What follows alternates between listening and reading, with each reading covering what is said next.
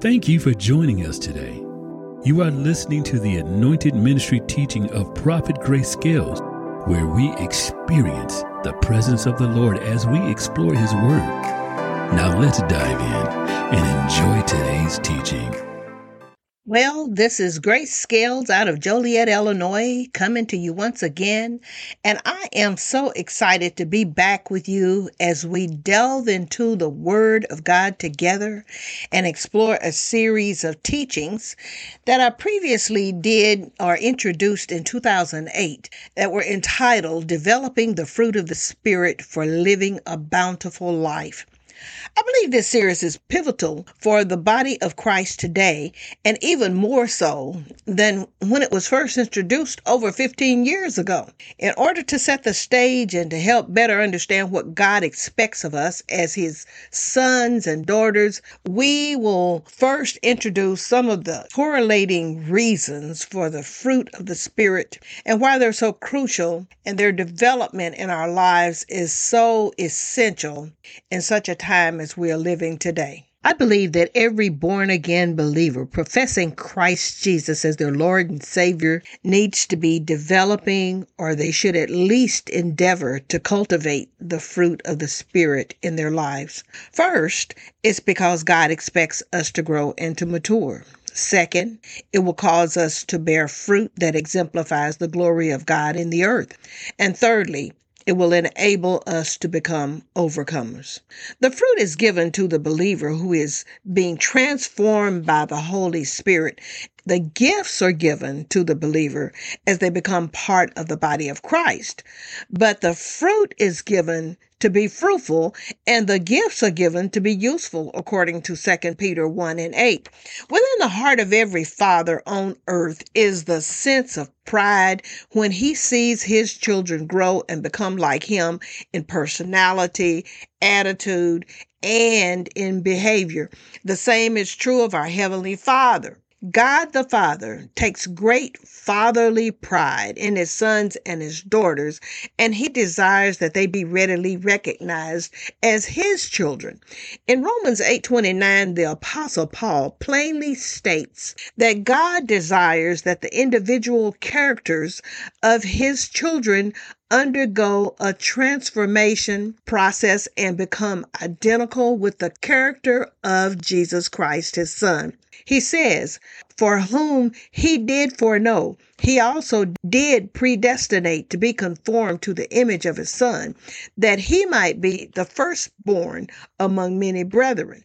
Our Heavenly Father wills that his adopted sons and daughters be conformed to the image of his only begotten Son, Jesus. This confirmation is necessary for the family of God to live in unity and thus fulfill the Father's will concerning how a family should function in their relationships. Now, being conformed to the image of Jesus simply means to take on his form, which is his likeness, his stature or his resemblance. When all of God's children are conformed to the character and the likeness of his only begotten Son, Jesus, then and only then will it become evident that they are led by the Spirit and therefore truly are the sons of God.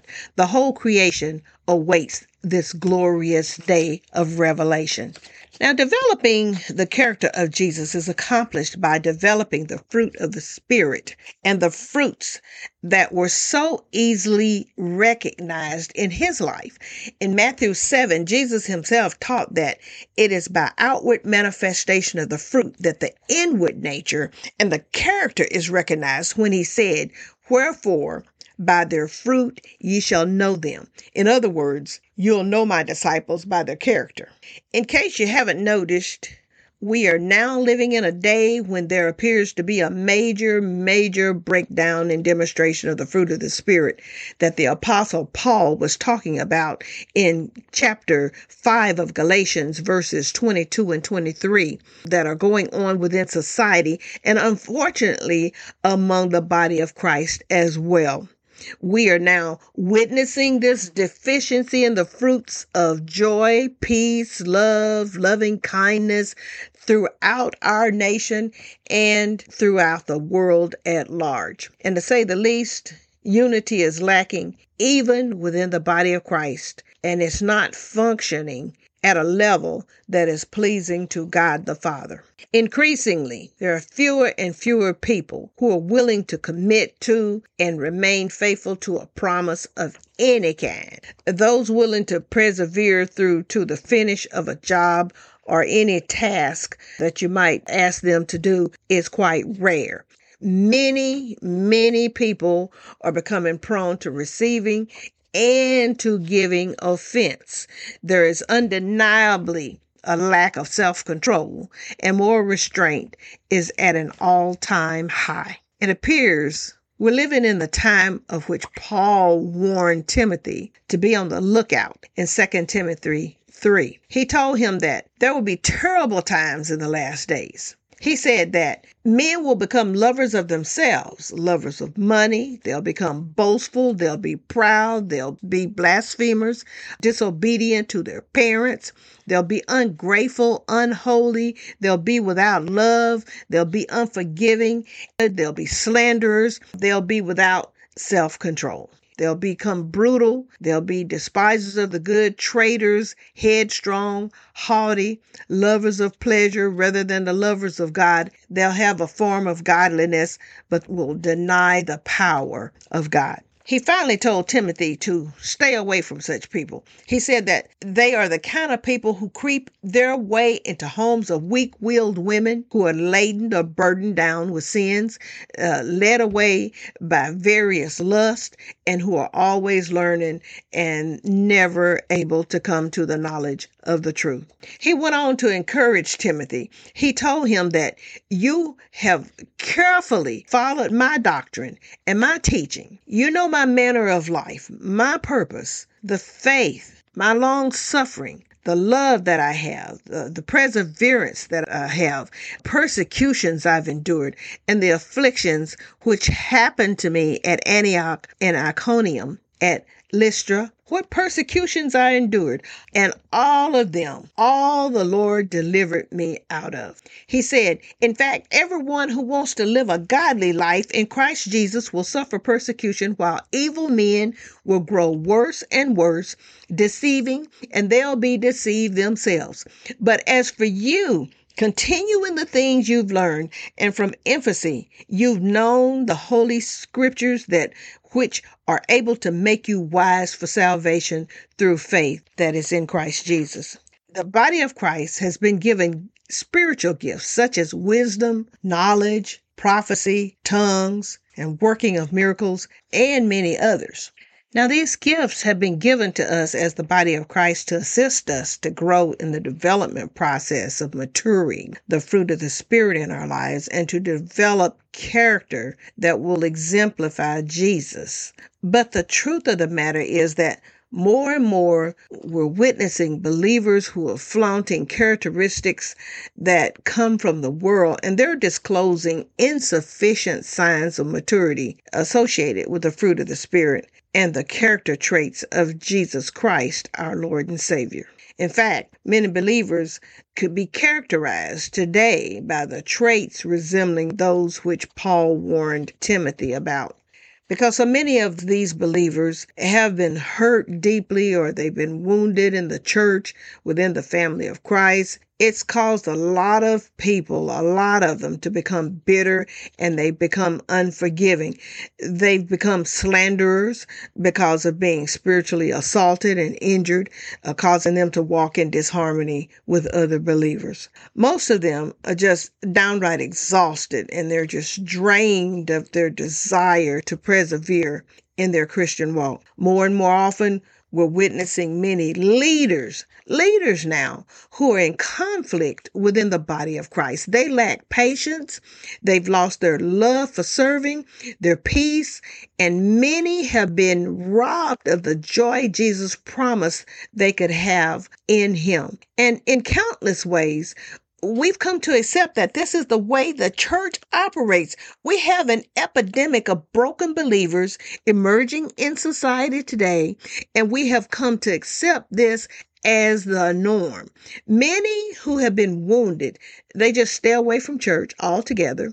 Thus, uh, they allow their hearts to become cold and calloused, or even worse, uh, they just put on the church face, go to church on Sunday, Sunday after Sunday, put on their smile as though nothing is wrong, and then we go in and we implement some new vision, we implement some new program, set up a fast, and just keep moving forward as though all is well and hope that the problems will just go away. All the while, the people are dying as they sit on the pew and listen to someone speak the word of God. And instead of addressing the issues, we allow the hurts or the wounds to get buried and scabbed over until something rubs or something hits the sensitive spots and the wound festers or erupts all over again. Deep seated wounds erupt, and those who are carnal once again prove that they're still babes in Christ. This convinces me that there are so many Christians and so many professed believers, including leaders, who are aimlessly floating about in the body of Christ and in society who bear similarities that Paul addressed in 1 Corinthians 3 1 through 3. He said, And I, brethren, could not speak to you as to spiritual people, but as to carnal, as to babes in Christ. He then said, I fed you with milk and not with solid food, for until now you were not able to receive it and not even and even now you are still not able for you are still carnal for where there is envy and strife and divisions among you are you not carnal and behaving like mere men? Now, this brings us to a place where we need to ask and ponder over a couple of questions and see if we can get a close examination of the word, whether we can find the answers or find the answers in the word of God. First, can we terminate this cycle over today's society, specifically the body of believers? And second, can we break what is seemingly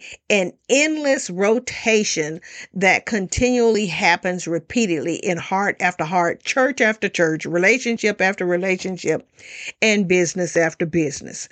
I think we can. And that's why I'm thoroughly convinced that this fragmentation among believers specifically is a result of a lack of character building to building the fruit uh, of the Spirit, developing the fruit of the Spirit that should be characterized by the body of Christ. Now, according to the Apostle Paul uh, to the uh, Galatians in chapter 5, verses 22 and 23, he says that the fruit of the Spirit is love, joy, peace, long suffering, kindness, goodness, faithfulness, gentleness, and self control. And Paul goes on to add, against such things there is no law. He said that that those who belong to Jesus Christ have crucified the sinful nature and its desires. And if we live in the Spirit, let us also walk in the Spirit. Let us not become conceited, provoking one another, envying one another. Paul went on to say in chapter 6 Brothers and sisters, if someone is caught in a sin, you who live by the Spirit should restore that person gently, but watch yourselves, or you also may be tempted. He said that we are to carry each other's burdens, and in this way, you will fulfill the law of Christ. If anyone thinks they are something when they are nothing, each one should test their own actions. Then they can take pride in themselves alone without comparing themselves to someone else. For each one should carry their own load. And finally, he went on to say, Let us not become weary in well doing, for at the proper time we will reap if we do not faint or if we don't give up. Therefore, as we have an opportunity, let us do good to all people, especially to those who belong to the family of believers or to the family of Christ. Here in this passage, Paul was reminded uh, he he was reminding the Galatians, as with other passages of scripture, that the evil one, who is, of course, the devil, continues to tempt those who are in Christ and is always seeking to lead them to destruction. And in First Peter 5, we find a striking description of the devil's plot for our demise when he says, The devil is roaming about, seeking whom he may devour. So if a brother or a sister was caught in a false step. Those who live by the Spirit of God should use gentleness in restoring the person to fellowship. They shouldn't be using harshness. They should be trying to draw them with loving kindness. He, he reminded them to be on guard how they would like to be treated and to be treating the person that they are ministering to with loving kindness because they would like to have the same kindness extended to them if they were to fall. It is those individuals who have developed their fruit, all of their fruit, who will be most manifest in this. By these passages of scripture, we see that believers can become, we see that sometimes people can become selective so that they cultivate and develop only those fruits that offer the least resistance to their own personality type or that's not going to grind against their flesh. Believers have to, we must develop all of the fruit because none of them are optional. None of us as believers, no one is exempt. Whether you're a leader, whether you are a lay person, we're not exempt from these passages. Our Lord and Savior Jesus Christ is coming back to the earth for people who have conformed to his image. He's coming for a spotless church filled with those who are Uh, have the resemblance of himself. This means that believers themselves must be striving to develop 100 fold of all the fruit. For Jesus himself was 100 fold. For us to greatly desire the fruit, though, the fruit of the Spirit in our lives is vital for us to fully understand the function of each fruit. For those who have the fruits developed in their lives to varying degrees, understanding their functions will bring greater appreciation of those fruits and perhaps instill a greater hunger for even more cultivation.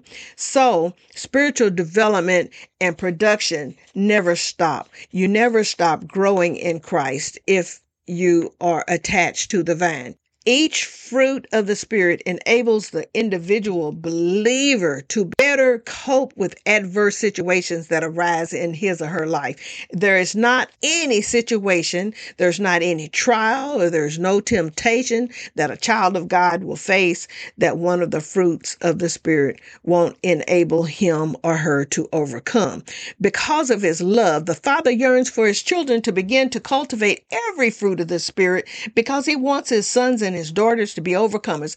Actually, a believer eh, they can't totally be successful as an overcomer if any of the fruit is missing in his or her life, because that will be the very one, the very fruit in which the devil is going to concentrate his attack. It's also vital for us as believers to become knowledgeable about how to cultivate each individual fruit and then begin developing the fruits in our lives. Though it does require time and it does require effort, the rewards that we gain will far surpass the cost involved. Even though the development process may seem to be an insurmountable task. The Father would not expect us to do something. He wouldn't expect something of us or of His children that's impossible to accomplish. So He has sent the Holy Spirit.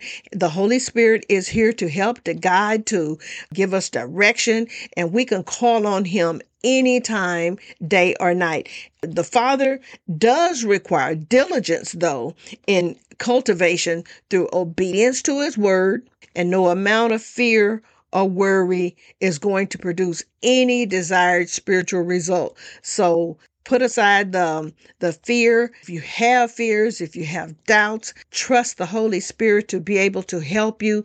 The Word of God clearly explains how to develop each of the fruit of the Spirit. And the sooner we believers choose to begin the cultivation process, the sooner we will be able to reap the rewards for a bountiful crop of well developed fruit. We're going to conclude with this portion of developing the fruit of the Spirit in our lives and look forward to our next session and we'll start in on the fruit themselves. Until then, God bless and have a beautiful day. You have been listening to Prophet Grace Scales of Grace Scales Ministries, where you grow as you balance life by the sword of the Spirit. We are honored you chose to join us today and pray you have received a blessing from the Lord during this message. We look forward to your presence again next week for more teaching. Until then, please take an opportunity to share this message with others. You are welcome to share your comments or contact me at graceadls at outlook.com. Remember to keep comments respectful.